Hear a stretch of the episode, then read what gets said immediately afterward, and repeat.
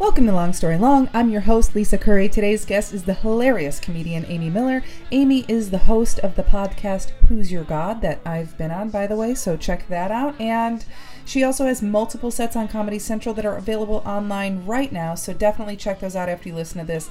I think you're going to love this conversation. Here you go.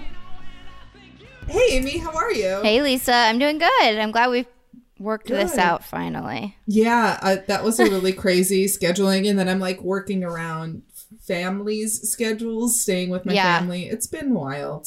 Yeah. I um I just I during the pandemic like I pretty much said yes to like every podcast, you know. I'm like at home. I mean, I truly feel like I probably did 200. I'm not even kidding.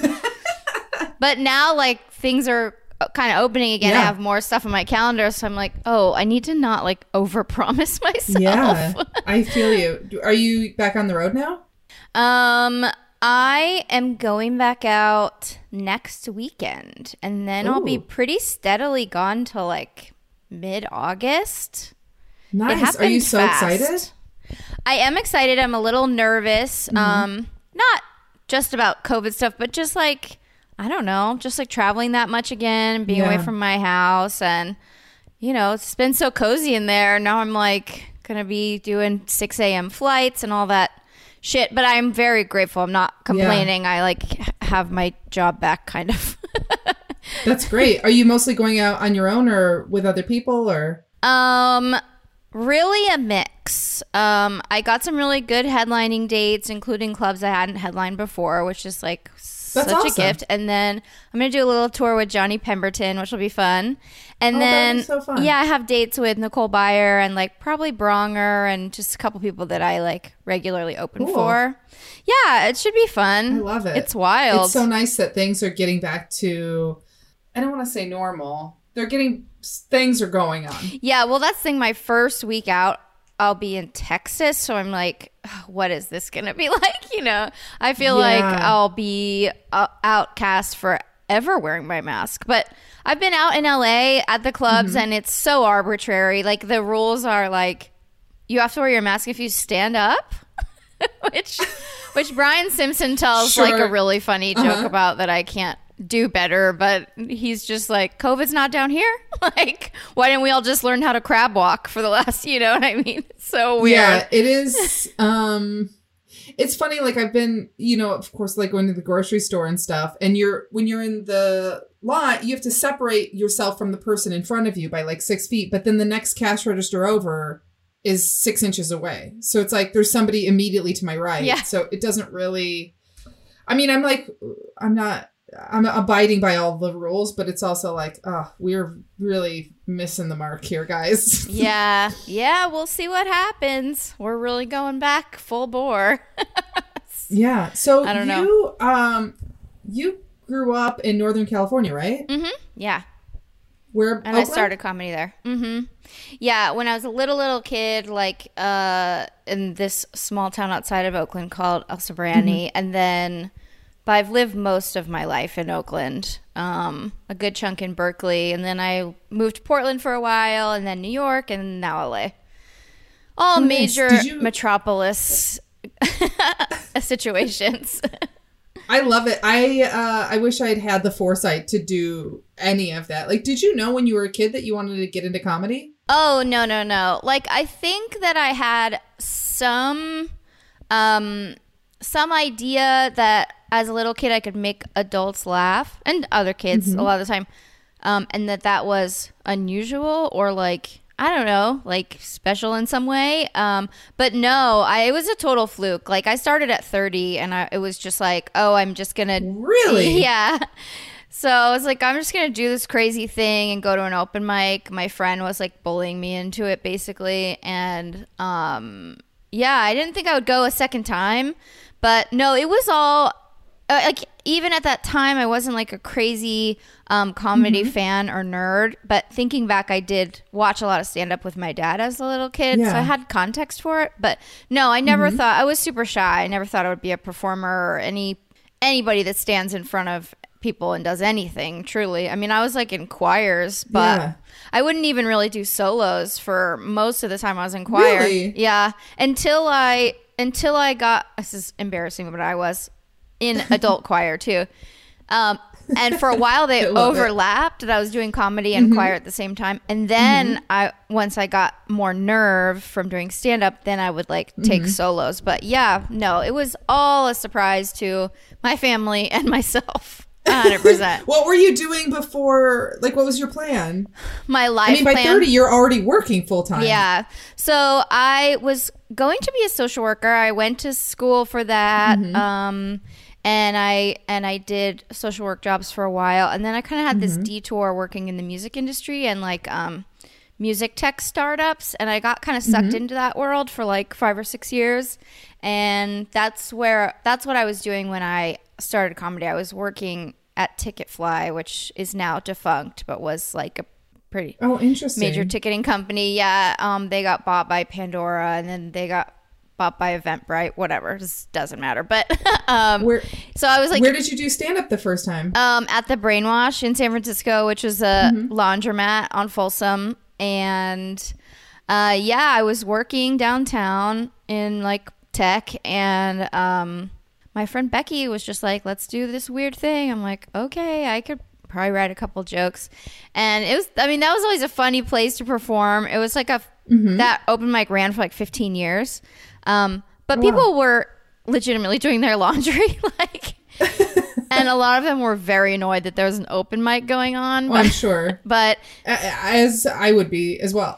yeah, like that first night, I think I met probably like David Bory, Clare O'Kane, Lydia Popovich, like right, Oh, that's so awesome. right out of the gate. Yeah. So, um, and I remember like uh, Emily Heller was still in town, and Janine Brito and Marcella. Like there was this class of women that were like just about to leave. Um, and yeah, I mean, it went fine. Like it was probably two and a half minutes. like I was, I felt like I was gonna shit my pants. That's so cool that you were with that whole group of people. I feel I don't think any of the people I kind of started with are still doing stand up and so it's like so awesome that you I'm very jealous of this that you Oh, that's not only interesting. like they're still doing stand up but they're it's people that are great. You know, it's not just like yeah, they're doing stand up but you know they suck or whatever. Yeah, no, it is really cool. I got like a good class. Um, I mean, there's m- many more people I haven't even mentioned, uh, but um, but I also had like a sort of national class because I started applying to festivals like very early, and since I had mm-hmm. this tech job that I could like work from the road for a lot of the time. Oh, that's so great. I would do festivals and I don't know where festivals really stand now, but whenever people are like, "What's mm-hmm. your advice for a new comic?" I'm always like, "Oh, just start applying early cuz if you have the money, I mean, you know, a lot of people can't afford 30 bucks 10 times a year, you know, Yeah. to get rejected, but I think like you apply early, they see you grow, they kind of remember your name and then, you know, third or 4th time they let you in. But I did a couple very early and I remember meeting like Kenny DeForest and like all these other people that had started like almost the same month as me. Um, and now, you know, most of those people live in LA or New Yeah. York and I see them. And so, yeah, That's so cool. At what class. point were you like, this is something I want to do as a career? I don't think I'm still there.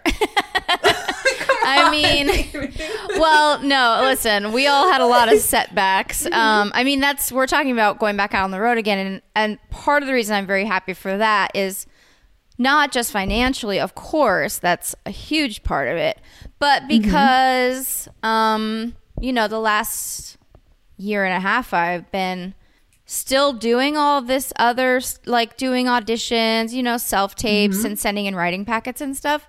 And it's just been like an onslaught of rejection. Um, and I didn't have stand up to balance that out, you know. So usually Yeah. it's like, well, whatever. I'm, you know, I like work at the improv. Like that's very special, you know. It's cool to be Yeah. like work at the comedy store. Um, and you have that balance at night where it's like, fucking yeah, I didn't get that writing job, but like I'm doing this job, you know. It's totally. I've really, I really was feeling that as well. Where I'm like, I stand up is the one thing where we can always control it. Yeah. You know, where it's, you know, when you're getting rejected from other things, it's like, well, at least I'm a comic, so I can do this, and I I can control my destiny to some degree, and then just not having that. Totally. just having the hard stuff was, whew, Yeah. that was tough. It was really tough. It was really tough. And I did, I mean, truly rethink everything as a career in the past year because I'm mm-hmm. just like, well, if I don't get whatever that writing job is or an acting job, like, what am, where does my money come from when I'm 65? You know what I mean? Like, Yeah. they don't let us tour old as much as the guys get to. Hopefully that'll Yeah. change maybe like as this um, class of comics ages. I don't know. I'm hoping. But it just got very scary like thinking about my future. So I was like, okay, I got to come up with a backup plan. And now I'm like doing stand up again and I'm like, whatever. I could die Yeah. tomorrow. I might as well Yeah. be happy. Um, but I didn't. I guess to a very long answer, I didn't leave Mm-hmm. my day job until I moved to LA in 2017, 2016. Really? Wait, by then, when did your album come out? Um, that same year, I think 2016. Yeah. Oh, okay. It's old. It's Was that part now. of your decision? Or, like, did that weigh at your decision? Not really. I was kind of going to do that either way. I mean, really, I just, um, I had saved some money. I was really done living in Portland. I, I told myself I didn't want to live there more than three years. As long as I did all the things that kind of mapped out, like do Bridgetown and um, Yeah. feature at the club and headline at the club. You know, there are all these little benchmarks and get a TV credit. So I like did like last comic when I was still living in Portland. So I kind of ticked off all my boxes and and I was ready to get out of there and I had money saved. So I was like, there's no excuse not to go to LA right now. Like I want to quit my job. And yeah, that's the last um full time like day job I've had, you know, not in comedy, which is pretty wild. It's been five years. Um, That's awesome. Thanks. It was I love it it. still is very scary. You know, like I'm on poor people Yeah. insurance and I like don't have a savings anymore and uh, somewhere I have a 401k somewhere out there in the financial Yeah. realm. That's It does. Feel, I feel like it's always terrifying, and then just when you're like, "What the fuck am I doing?" You get a boost, like a big SoundExchange payment or something, where it's like, "Oh, okay, all right, everything's gonna be okay." totally yeah. It feels like. Uh, it feels like what I imagine a drug problem feels like. yeah, you're so right. Yeah, or or yeah, a gambling problem. Like literally it's Mm-hmm. Yeah, just a casino like yeah it's a slot machine of a career um but this the same thing happens to me like i have these moments where i almost Mm-hmm. like feel because my mom will be like well god you know made this happen and i'm like i mean i don't believe in that but also it sometimes it does feel that way i'm like at Yeah. rock bottom i'm like two dollars in my bank account and then someone's like hey do you want to do this writing job or whatever and it's like Mm-hmm. oh or you know a lot of the time over the last year and a half i would just get like random like venmos from fans which like totally nice. Mm-hmm. touched my heart yeah i mean it's so generous and not only did it you know obviously help me at that time financially it also was like oh okay i guess i shouldn't leave this job yet like f- whatever happened i've had some impact on a few people Mm-hmm. they like it you know so it was really really nice but yeah i still don't really know if i would call it a career That's so funny. When you went to Portland, that was specifically for comedy, right? It was kind of serendipitous that I was working at this ticketing company, and then one of my clients that I really liked um, was hiring a marketing director, and I had already worked with them a lot, and I obviously knew like their system, and so I was like, I. I had mapped out, I think, four or five cities that I would move to if I got a job there first. Like that was the only determining factor. So I was gonna do Portland, Denver, Austin, Nashville. I think that's it. Um, because those were places I had been for comedy. I had some contacts, and I really liked the town.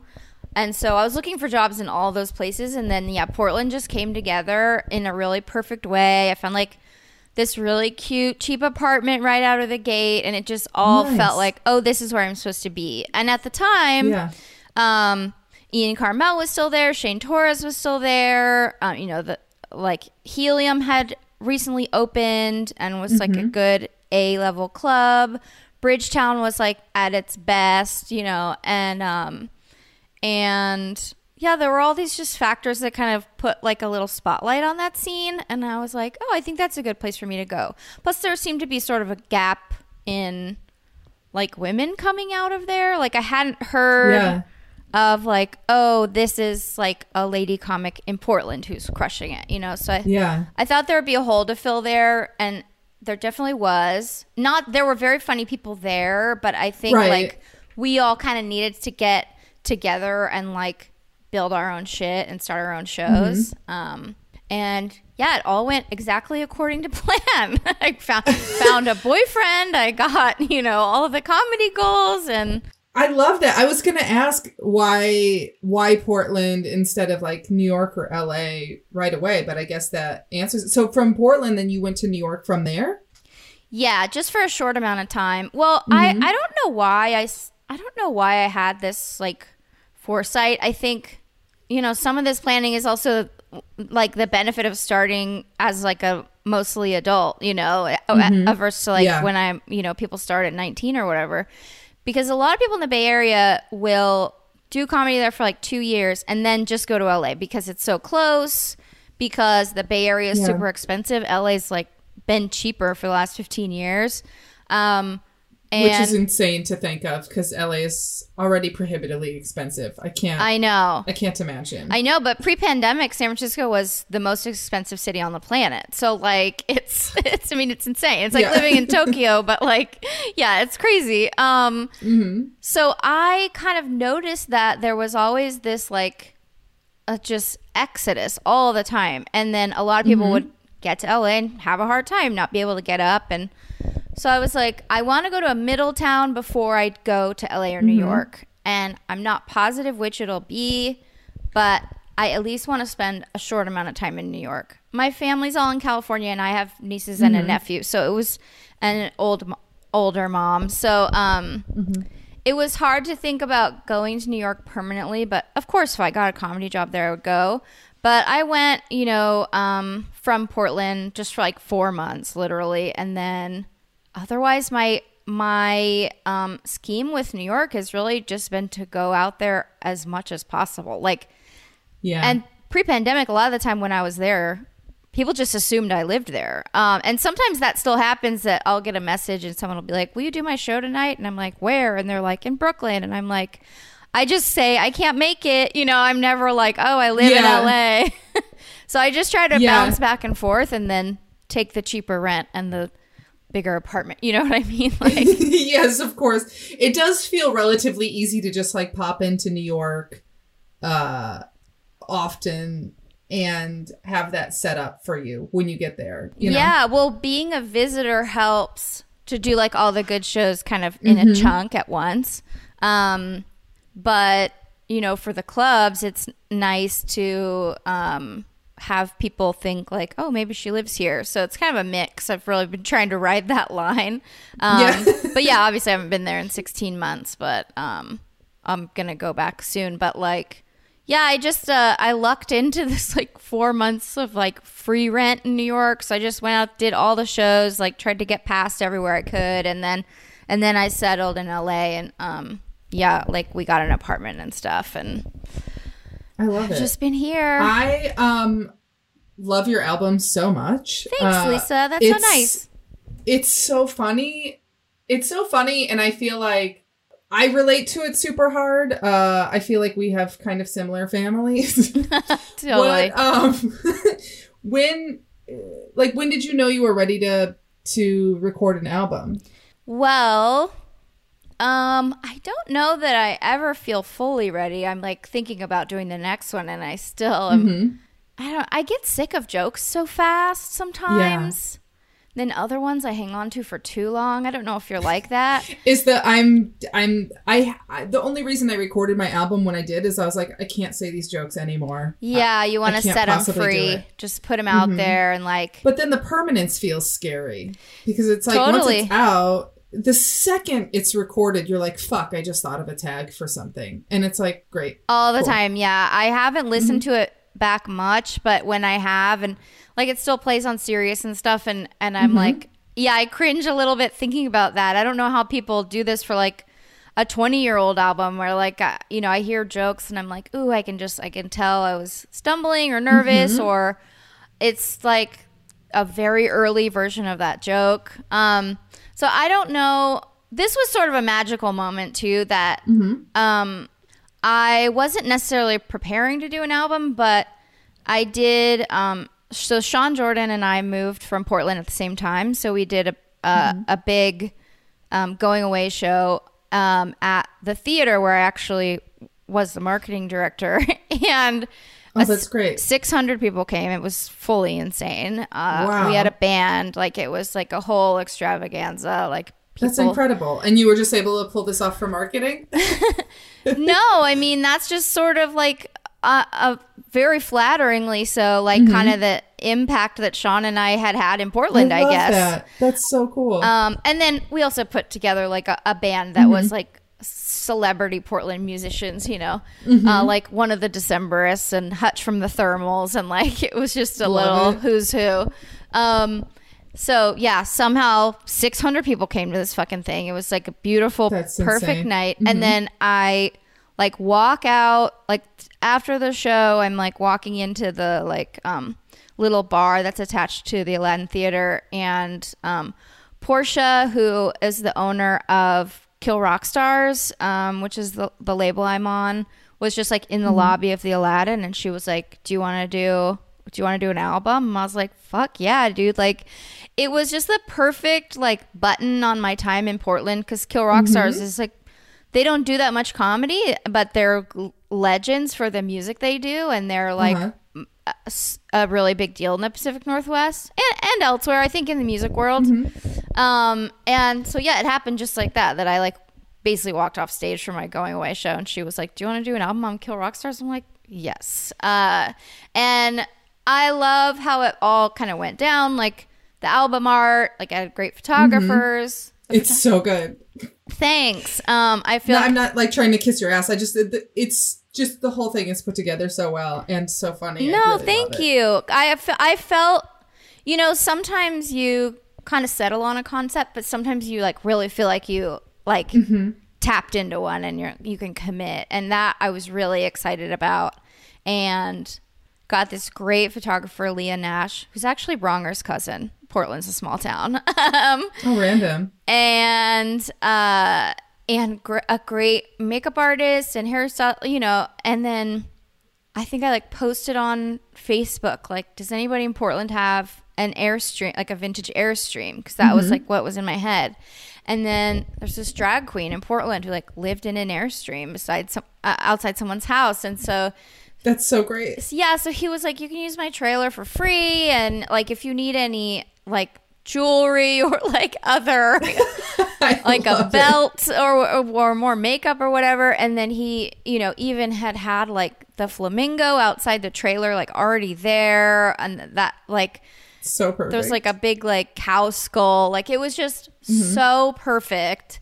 Um and then yeah the recording went well. And, and i got it on vinyl. It was like all these things basically before i moved to la everything went perfect. And since then it's been just nonstop horrors rejection and failure.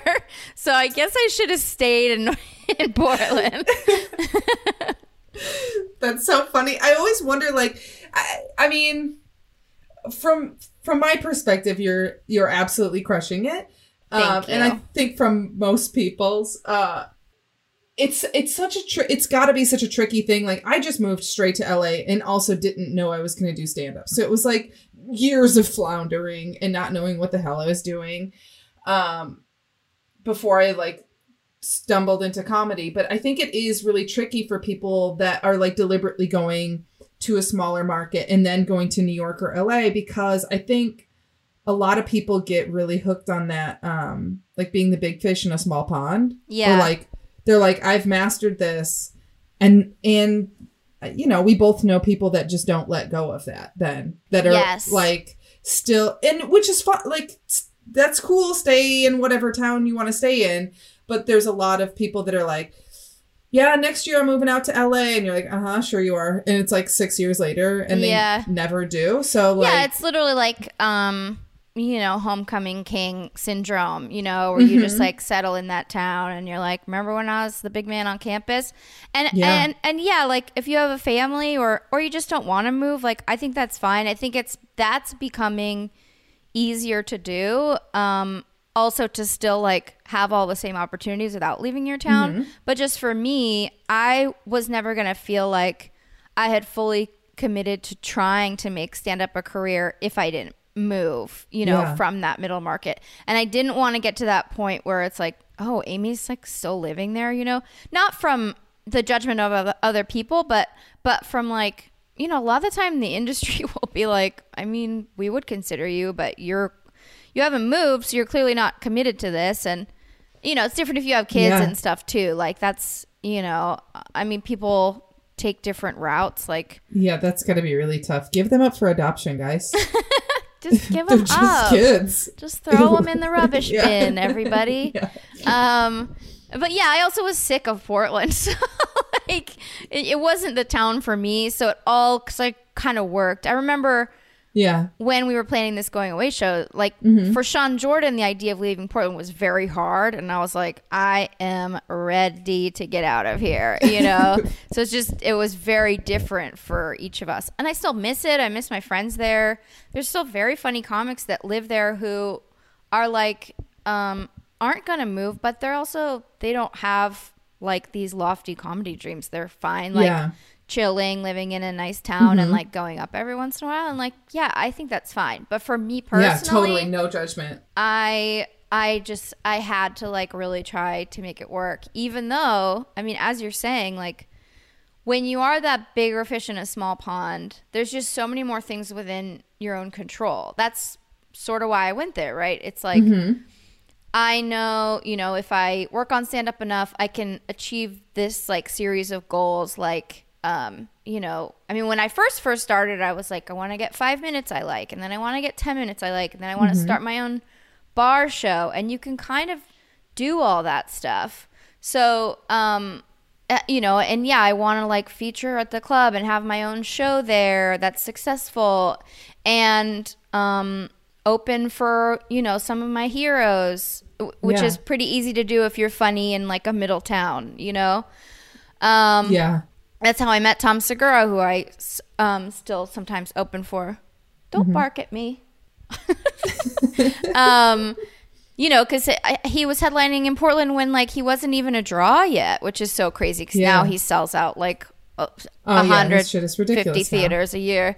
Um, so it's it is very daunting and scary, and it's a real thing that happens. Then once you get to LA, it's like everything's out of your control, and and I I'm cursed sometimes with believing in myself too much. Like like I'll straight up do auditions or send in writing packets and be like, I for sure got that. Like obviously I yeah. would get that. Like I'll and, and even for small stuff, like I I like binged this season of Shrill last night, which you know Shrill is so good. It's like I mean, uh, mirrors a lot of my life living in Portland. And yeah, I just uh, I've auditioned for so many roles for that show, and same with Portlandia, and like never got any of them. And then I see who played the role, and I'm like, yeah, she's great, and also I would have been great, but none You know, of this is in such- my control. Like, yeah, it's- that's such a great place to be in, though. I think you have to believe in yourself, and also like what a waste of time to to not yeah, because there's plenty of people in whatever city that don't believe in you or I or whomever. So it's like, why would we add to that pile? You know? No, totally. I, it just it just becomes like yeah, this complete loss of control where you're like, mm-hmm. listen, trust me, guys, I'm perfect for this, you know. But you can't. Yeah. It's not like those early stand up opportunities that you can build for Yeah. yourself, and and of course, people build things in other ways now. You know, I mean, comedians are making. You know, five hundred grand a year on Patreon and like becoming TikTok bananas. famous and like Yeah. yeah, that's all cool shit. I mean, yeah, that's DIY comedy career. Like I love it. Yeah. Um but you know, for like TV stuff, it, it's just all so arbitrary and Yeah. a lot of it's like who's already in the writers room that Well, you know, they want to yeah, hire and I their think- friends or whatever. Yeah. And also like if you're you're submitting packets or you're going in for auditions, like everything you don't book is still it's not totally lost It's not like the effort was for nothing, you know, because like you go in and you read for a part and you do well, and the casting director is going to remember you, or like you might submit a packet that doesn't get, you know, you don't get staffed, but Yes. they'll remember your name as long as you're not like totally shitting the bed. I feel like people. A few times I've Which shit the bed obviously for sure, for sure, especially in person. You know, I mean that that was a positive change with the pandemic. Mm-hmm. Is that at least you know if you send an audition, you didn't like have to spend half your day driving to Santa Monica, getting a parking Mm-hmm. ticket. Waiting for two hours, like they're always behind for some reason, even though you have an appointment. always. And Uh-huh. and then, you know, when you're struggling, it's really like this is, you know, four hours I could have been working a job that paid me Mm-hmm. and I like can't make rent this month, but I spent, you know, 10 different days like doing auditions and writing packets or whatever. And that can be hard. So in the pandemic, it was like, well, I didn't even have to leave my house and, and self tapes you can redo as many times as you want. Whereas like, uh, yeah, I did have one really big like audition bomb right before the pandemic with like a pretty like um Oh no! Wait, can You know- you talk about it at all? Can you tell me what it was for? oh yeah, it was for the um A League of Their Own remake. Oh God, I that I'm A lot of us went out I would for murder somebody to work on that. exactly, and I was and it was like a pretty notable casting director, and you know a lot of female comedians went out for it, and I'm like I can I play baseball. I was like I was like I'll literally do anything in this show. Like I'll be an extra. Like please keep me in mind. You know, it was so it was that's so such a bad I saw- audition. the other day I saw something pop up in my feed that was like looking for PAs on a league of their own, and I was like, ooh. And then I was like, what am I doing? I'm not gonna go fucking PA. I, I've been a staff writer. I'm not gonna PA on a show. How embarrassing. But I'm like, Yeah, But but send me that send me that information. yeah, I mean that's you know, and then it, it happens that the things that I really, really want, I will bomb I'll more likely bomb the audition. And that was, you know, RuPaul always says like go into every audition like you don't need Mm-hmm. it and you don't care. I mean like try your best, like show up, like learn the lines. But Yeah. Don't put so much stock in it. And it was like, Yeah. yeah, this casting director, she, I, she could just smell it on me. I could just tell. I was like, but it was a lead. I'm like, I'm not going to get the lead. A, I'm too old. Yeah. B, like, it's probably already cast or like, you know, it's, it's a, also like we're uh, you know i we hear that all the time like pr- just pretend you don't care you have to like have this mindset like you don't care so that you don't so you're not too nervous and because they can like smell it on you yeah. but then on the other side of it there's there's shit like eh, we know so many people that are are that have a goal and they're like i was just laser focused on it and i was like that's what i'm gonna do and then i got it like Travon Free with his film Yeah. literally when he the day he started writing it made a post-it note that said this is where my oscar goes or whatever on and put it on his shelf and then he fucking won the oscar and it's like Yeah. the odds of that happening I- mean like no i'm not saying like he, he's very talented so the odds aren't like uh, you know one in a gajillion but it's still so crazy to think like you sit down to start typing you're like the script that I have not even written yet is going to win an Oscar. Yeah, well, probably a lot of those stories exist, and I know I have some stories like that of my own Mm-hmm. that we never hear the end of because we don't end up getting the thing. So, it, like, it worked out that he actually got the Oscar, but he might have written that note to himself before. Do you know what I mean? Like, Yeah. like I've Yes. definitely had moments where I'm like. I'm gonna get this thing, and then Mm-hmm. I've gotten it, and it's like, oh, I knew it. Like, I yeah, I focused and I believed in myself. But then 300 other times that I didn't get the thing, Mm-hmm. Yeah. and like fully thought, yeah. I mean, like a lot of us auditioned for Curb Your Enthusiasm in the last Mm-hmm. few months, and that, and I was like, you know, this is like my dream. Like, and I, Yeah. I think I'd be great for that show. I'm kind of dry. I can improvise. Like, I, Mm-hmm. I love it. But yeah, I mean, I didn't get cast. But if I had been, I I fully have. I actually do this kind of a lot. So maybe I'm an insane person. Mm-hmm. But a lot of the time when I send my audition, I'll just like say to my manager, like, pretty sure I got this one. and they're like, all right. I love it. So, you know, if I get this one one day, I can be Mm-hmm. like, I knew it. Like, look at my email. I said I got that role. but, Yeah, you know, I uh, I definitely have. I, I do that. I feel like every time I let myself get really excited, and there was a big job a couple years ago that I was like, I'm for sure getting this. I'm hundred percent getting this, and then I did not get it, and I was like, I am for sure jumping off of a cliff. Like that's Yeah. hundred percent what's going to happen now. it's always fun when they give it. you the like, we really, really like you, but, and it's like, and then it's, you know, a lot of the time in comedy, especially, they'll tell you, like, it was between you and this person, and it's like your friend, and you're like, don't fucking tell me that, bro. Like, I don't want to know. No. I never want. It's almost like on the one hand, it it both feels good to know like you were in the final three or two, Yeah. and also fucking awful that it's like wow, you narrowed it down to that few people. It's it wasn't Well, like there was thousands of people and you picked someone else. So there was something this year that um, I I felt like, well, I was told I was really close to, and I really, really wanted, and I truly knew in my heart I was a great fit for. And then the comedian that ended up getting it is like so mediocre. like, like I, I and I know this is not healthy mm-hmm. for my psyche, but we all mm-hmm. do this. But it was like, oh, I didn't want to know that I was close because if that's what you guys were looking for, then I wasn't close because we have nothing in common. That person like Yeah. is not even funny on stage. Like, what are we? What are we doing? You know. This is Amy's talking about something that I booked, guys. I'm really sorry. And it was Lisa Curry, and yeah, yeah so it's tough when that. shit happens because you're just like "Oh, i don't know what these people want and and comedy is such a personal thing even if it's a writing packet you Mm-hmm. know because you're still like doing an interview with these people and the and in the packet it's your jokes it's you you know so it's not Yeah.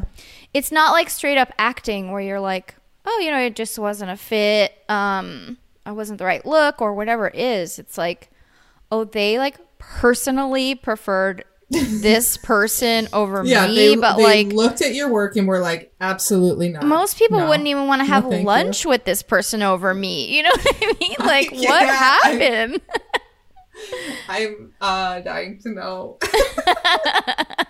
I will tell It's- you, but what if you're friends and then like- you're yeah. like, uh, listen to what Amy said about you on my I would podcast. never. I would never. I'll I never say who it was. agree. I'd probably be like, well, you're right. They are mediocre. It is Uh, a man, so you probably will. Oh, so they're mediocre anyway. um, uh, when you look back at kind of like the the trajectory that things took for you from Oakland to Portland to New York and then to LA and uh, accidentally I say accidentally getting into comedy because it wasn't like a deliberate plan. Um, is there something that felt either bad or insignificant at the time that that changed things for the better for you? Hmm.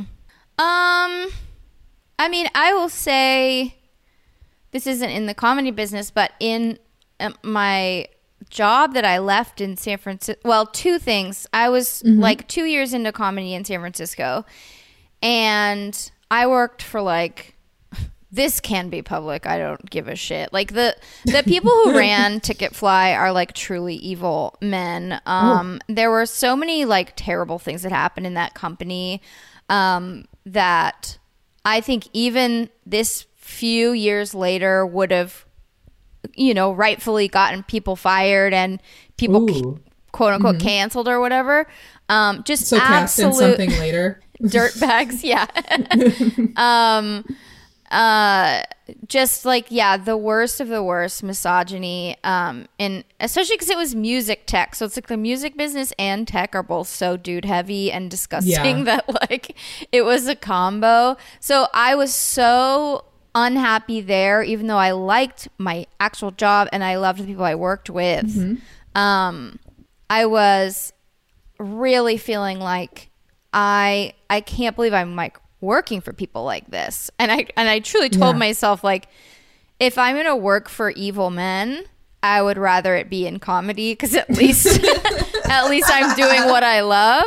Um, and You're like, also, and I have so many opportunities to work for evil men in comedy. so many, so many. And also at that time, um, because I was, I think partially because the age that I started and because I started to make a lot of stuff happen on my own in like my local scene and I was doing festivals and stuff and and and people are just like petty and um you know there were just people in the scene in the Bay Area uh that were like just awful to me like and so many women quit for these reasons because a year and a half, two years in, they're like, there's rumors being spread about them, um, or that shit. they get assaulted, or like, you know, all these other number of things. They get assaulted, and then the guy keeps working and Mm-hmm. headlines festivals, and it just doesn't matter. yeah, it's like when you start comedy, there's kind of a lot of women, and then Mm-hmm. a few years in, like everybody just starts to trickle off. Like a lot of the women I started with don't do it anymore. So I'm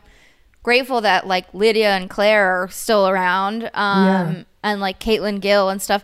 Um, or no, Caitlin Gill doesn't do it anymore, really, but she did for a long time. God, I love. Not she's really. the funniest. Ugh, she's she me. Mm-hmm. crushes, but it's a hard fucking job for us. So there was this conglomeration of things where I was like, I hate the people I'm working for. I'm so depressed going into work every day, and um, I keep hearing about like comics I fucked that I didn't. I'm like. I don't. I don't really keep secrets, guys. Yeah, so like, like- I'll tell you who's been inside me if you really care. it's also like what a slap in the face to have a rumor that you fucked a comic and like not be able to get something out of that. Like Yeah. you know, there's all there's always like rumors of women in in any field, like oh well, she fucked her way to the top, and it's like, well, if you're gonna start a rumor that I fucked these people, then I should at least get something for my career out of it. What the fuck is this? Yeah, yeah, and some of them were truly disgusting, so it's just an insult. But No. but I mean, you know, for lack of a better term, and it's weird to say this when you're talking about like a 32 year old, but I was like getting bullied, um, and I think sometimes because I do, I have put off this sort of like capable, I can take care of myself air in comedy that people like don't think they can hurt me, but of course I'm hypersensitive like all of us. And so people were just being so shitty. So I think all that stuff was really like I was feeling low. I quit comedy for like eight or nine months completely and I was like, I'm not gonna do this anymore. Yeah, and that all led to Wait, me wait, at this point were you like only a couple years in? yeah. Yeah, so I took like a pretty long chunk off just a couple years in because I was like, I can't deal with this scene. Like, people are so mean. Fuck. There's even women now that I'm friends with that have Mm-hmm. said and admitted that when we started, they bullied me and they've apologized. Oh my god. um, you know, because they Wait, were was this going. still in Oakland or was this? Yeah, yeah, still in the Bay Area. So all that stuff together like made me feel so bad. I felt like I don't know what I'm gonna do with my future because I thought maybe I would do comedy for a while, but it's so awful right now. People are being terrible, and I like hate the people I work for. And but all of that like low pushed me to move out of there. And so even though I was kind of running away, there also was no way for me to really face the problem because you can't make other people not be assholes. Um, Yeah. so that kind of all led to me moving to Portland, which I think if I hadn't made that move, like I wouldn't be anywhere close to where I am right now. Um, Yeah. Wait, so did you after your like 9 month hiatus uh where you obviously went into hiding to have a, another comics baby um of course. now i'm just gonna start rumors years 10 years later um when when you went had that nine month hiatus did you start comedy again when you finally picked up in oakland or did you wait were you like i'm gonna just wait till i get to a new city I did some sets before I left, um, for sure, but it was basically because people asked. Like, people kept trying to book me, and then I would be like, "No, no, no! I like don't want to be around these people." And and after enough asks, I'm like, "This is a sign from the universe slash comedy that like I, I people want me to do this." And that was kind of you know like after a while it's like i need to just go try it again. And if that means trying it in another city, then I'll do that. But I definitely, yeah, I picked it back up in San Francisco before I left. Um, but yeah, I mean, that was like a very brutal time that I think I wouldn't be where I am if I hadn't had it. Having said that, it's, um, you know, m- most men don't have that experience in their first couple No. years.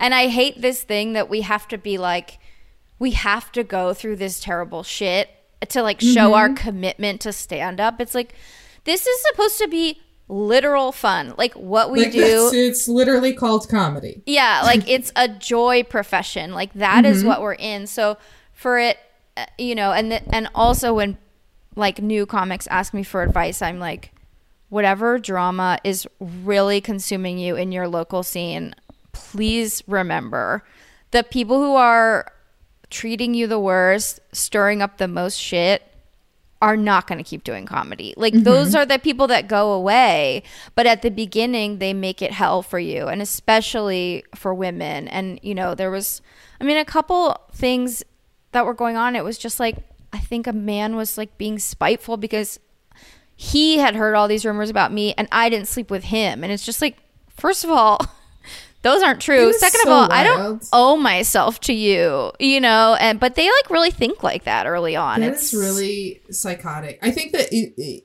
I, for me, I always feel like I don't. I mean, I take my work seriously, but I don't take myself too seriously because I'm like, because of exactly what you just said. Like, this is supposed to be fun.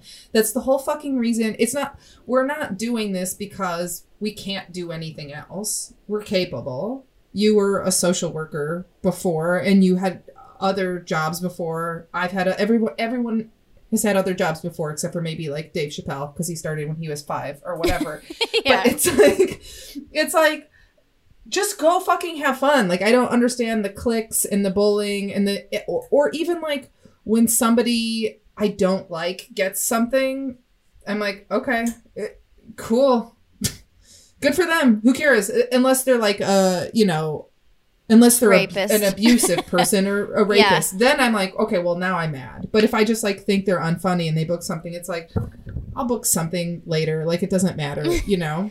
Yeah, it's so funny that that that bullying seems to come full circle at like the top of the comedy food Mm-hmm. chain too, which is so weird and not just bullying but like the opinions. I'm like, you know, it's like when people are mad cuz Rogan is has strong opinions Mm-hmm. about COVID, I'm like, yeah, it's really dumb that he thinks he knows more than scientists, but also it's it's hilarious that you went from like getting into this job where you're like I want to tell jokes and make people happy to being like I know more than everybody in the world. Like yes. it's like you just get enough money that Mm-hmm. but yeah, there's so much like fighting at the top. It's just really strange. It's like so dumb and because it's so, sh- small too. Like we all Yeah. are one degree away from everyone. Like literally, Mm-hmm. even Seinfeld. You know, like I have friends that are friends with Seinfeld, and Yes. It's just so so small that I don't know why Mm-hmm. people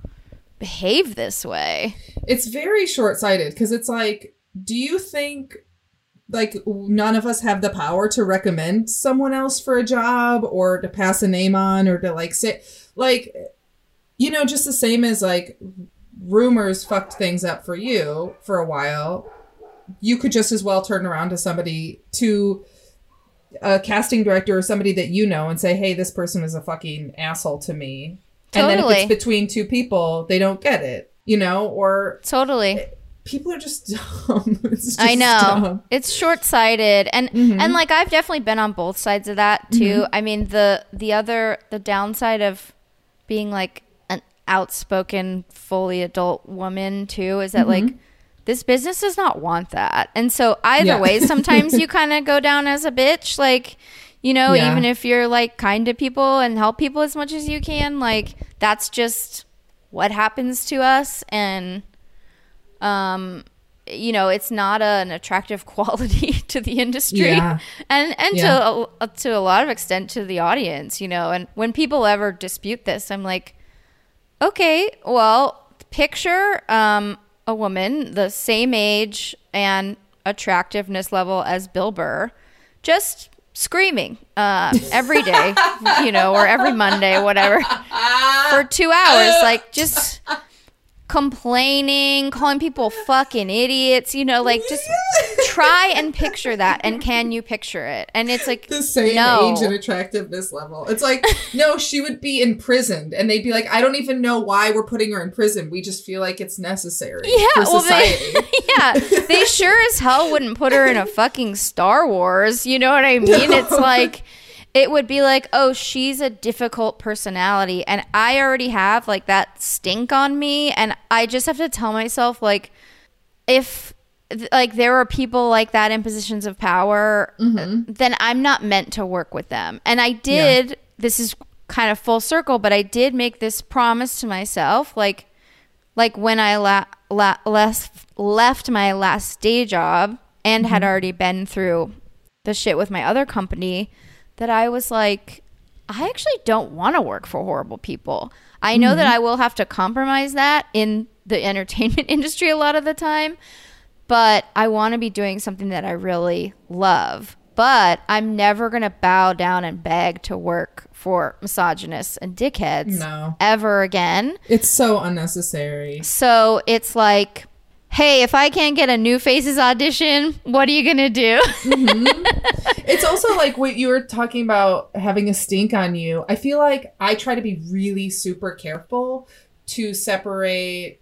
I think people, especially in LA and especially in entertainment, expect women to be like this all the time and like super bubbly and like, oh my god, it's so and good just to see you. I love you. Yeah, like yeah. it's not our Yeah, space uh-huh. to be there. Like, thanks for Yes. having me. Yeah. Yeah, and if you're like not if you're polite but not bubbly, people are like, "Oh, she's a fucking cunt." And it's like um or they don't owe you this crazy energy and they're not just not bubbly, you know? Like that's why isn't Yeah. that an okay personality to have? What the fuck? I know. I had something recently that was it's so stupid to even care about, but this is just this how this shit goes that I like did my good friend's podcast who still lives in Portland. He's awesome. His podcast about music. He put it up. Mm-hmm. He was like, "Oh, Amy's great. Here's what we talked about." You know, mm-hmm. whatever when you put up a podcast. And then there was a comment from someone I don't know, don't recognize, and literally have never heard of in my life being like, um, actually, she was pretty shitty to um, me and my friend in like 2013 or whatever. And I was like, who are you? Why is this the right avenue for this? And she was just like, you know, you didn't support women. And I'm like, honey, that scene was literally me coming to town to be like, women, let's fucking make some shit happen. Also, that's a decade ago. Let it go. Like how? How? Did, Uh, but I didn't even know who she was. No, Yeah. and she couldn't tell me what I did or what I said. You know, she said I was just kind of shitty one night, and I was like, "Has any part of your brain wondered um, what I was going through that night? Like, Mm-hmm. where was I high? You know what I mean? Like, was I nervous? Um, was I avoiding Yeah, you, you- because I don't fucking know you? You know, yeah, like or like you could have just visited somebody in the hospital, or like these expectations for people to be like at a ten and like the Well, most women friendly especially. and gregarious ever. It's exhausting. Yeah, Yeah, that's what I'm saying. It's like the surly, dismissive um, male comic is an artist. You know, he's brooding. He's thinking about his set before he goes up. But like, yeah, I'm supposed to be fucking sucking dick in the green room, I guess, right before I, or eating these So girls out. In that case, I don't know. but I literally, it was like I had never seen her face before in my life. So I'm like, maybe a snub didn't happen, but you perceived it that way. I don't know. Either way, you literally won't tell me what I did. But the fact that you chose this avenue shows me how petty you are. So Yeah. I was like, honestly, I'm glad I didn't give you my fucking energy nine years ago because clearly you didn't deserve it. So I was right.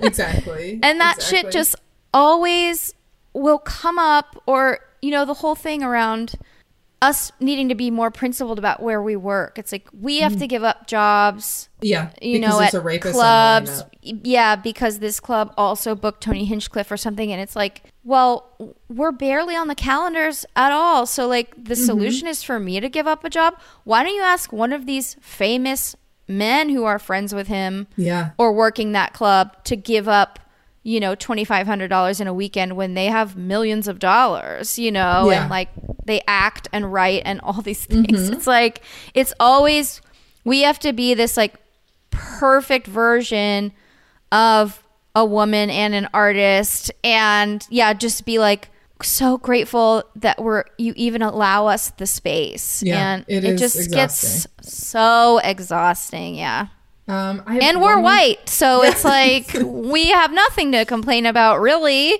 Oh, I thought you were gonna say things are harder for us. Um, No. so I guess we finally disagree. And i'm already already back on the road and being like getting offers from people and Mm-hmm. then looking up like a male colleague that's Mm-hmm. and i'm being realistic about this like like at my same exact level credit wise Mm-hmm. t- you know talent wise whatever and they're like always getting paid more sometimes Always, double uh-huh. and it's like oh post pandemic we're already back to that like you guys really just went right back to the same old system and how do you think that we don't talk to each other it just all i'm just like tired of all that shit Yeah. I just like want to tell I had jokes the and have it be first writing fair staff I was ever on. There was it was myself, another woman, and two men. All all people you know. I can tell you afterwards. And uh, when the producers asked our rates, myself and the other woman gave them a higher rate than the guys said that their rate was. And the producer offered the guys more pay and us less pay. And I was like, we fucking said our rate was higher. And then we all we ended up it ended up being that we we negotiated where we were all making the same, but it was like, man, fuck you. yeah Fuck they you. don't you just expect gave me a pay cut and him a pay raise and we're all the same level. Fuck off. Because they can get away with it. They they don't expect us to negotiate, and Mm-hmm. Yeah. so that's been another area in my career where I've had, I've been like, I have to be willing to lose this job to like Mm-hmm. ask for what I'm worth, and so far uh, that hasn't happened. It's happened that I end up getting what I ask for.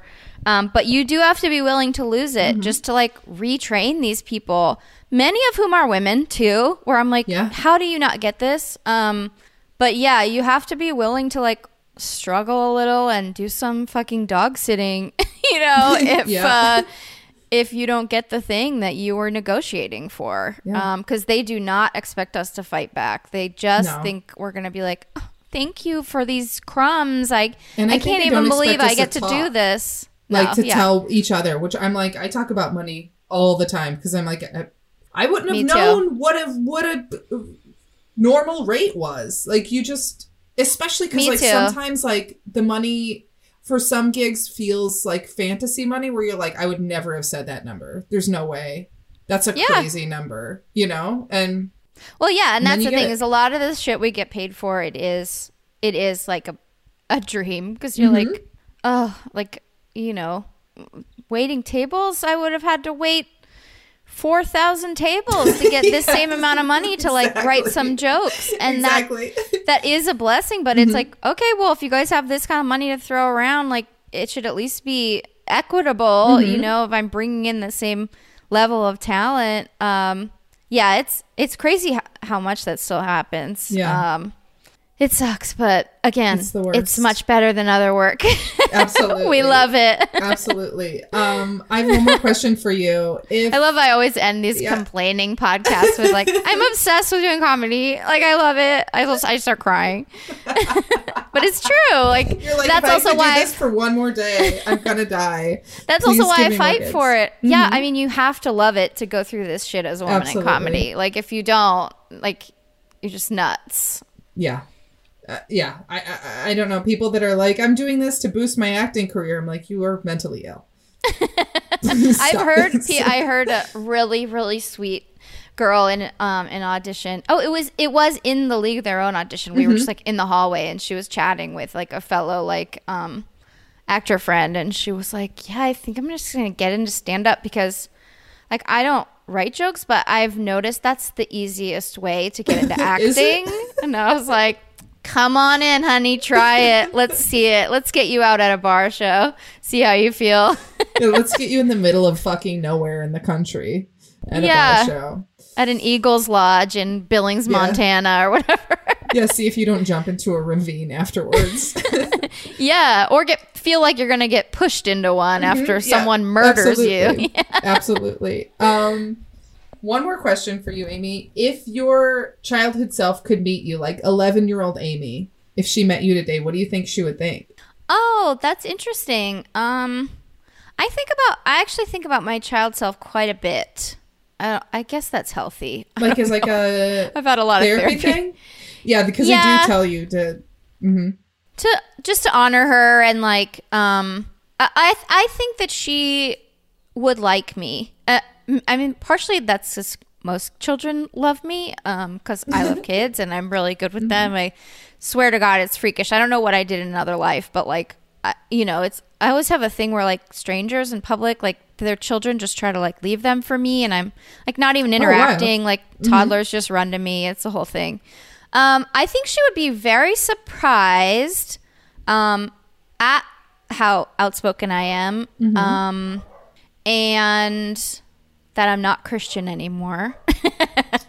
Ooh. she would maybe be disappointed in that. Um, but I, yeah, I think she would be proud. Um, I work a lot to be like proud of her and and especially around career stuff and and like body stuff. I'm like, you know, if I put myself down or if I lose faith in myself, I'm like literally insulting that little Yeah. girl who doesn't deserve it and I know like what her heart is cuz that hasn't changed. Um so I think we have a good relationship. I think we're buddies. We're for sure that. going to Dave and Buster's together. Yeah. Or at the I very might, least, like- she's leaving your mom at the grocery store to go with you. yeah i think she uh i definitely want to like brush her hair um That's so sweet. like wash her clothes a little bit um, yeah i think she would think i look really put together even when i'm not because um she was a hot mess and she would be very disappointed at how little i spend time reading books because that is like all that i did Oh, that's Um, very sweet. but I'm I've been getting a lot better about that in the last like four months. I like I'm setting its time away every day to read. That's great. even if it's 30 minutes. Yeah. Um. Yeah. I don't Good. know. I love We'd it. buddies. Well, thank you so much for coming on the podcast, Amy. It was great Yeah. talking to you. Thanks for having me, Lisa. This was so fun.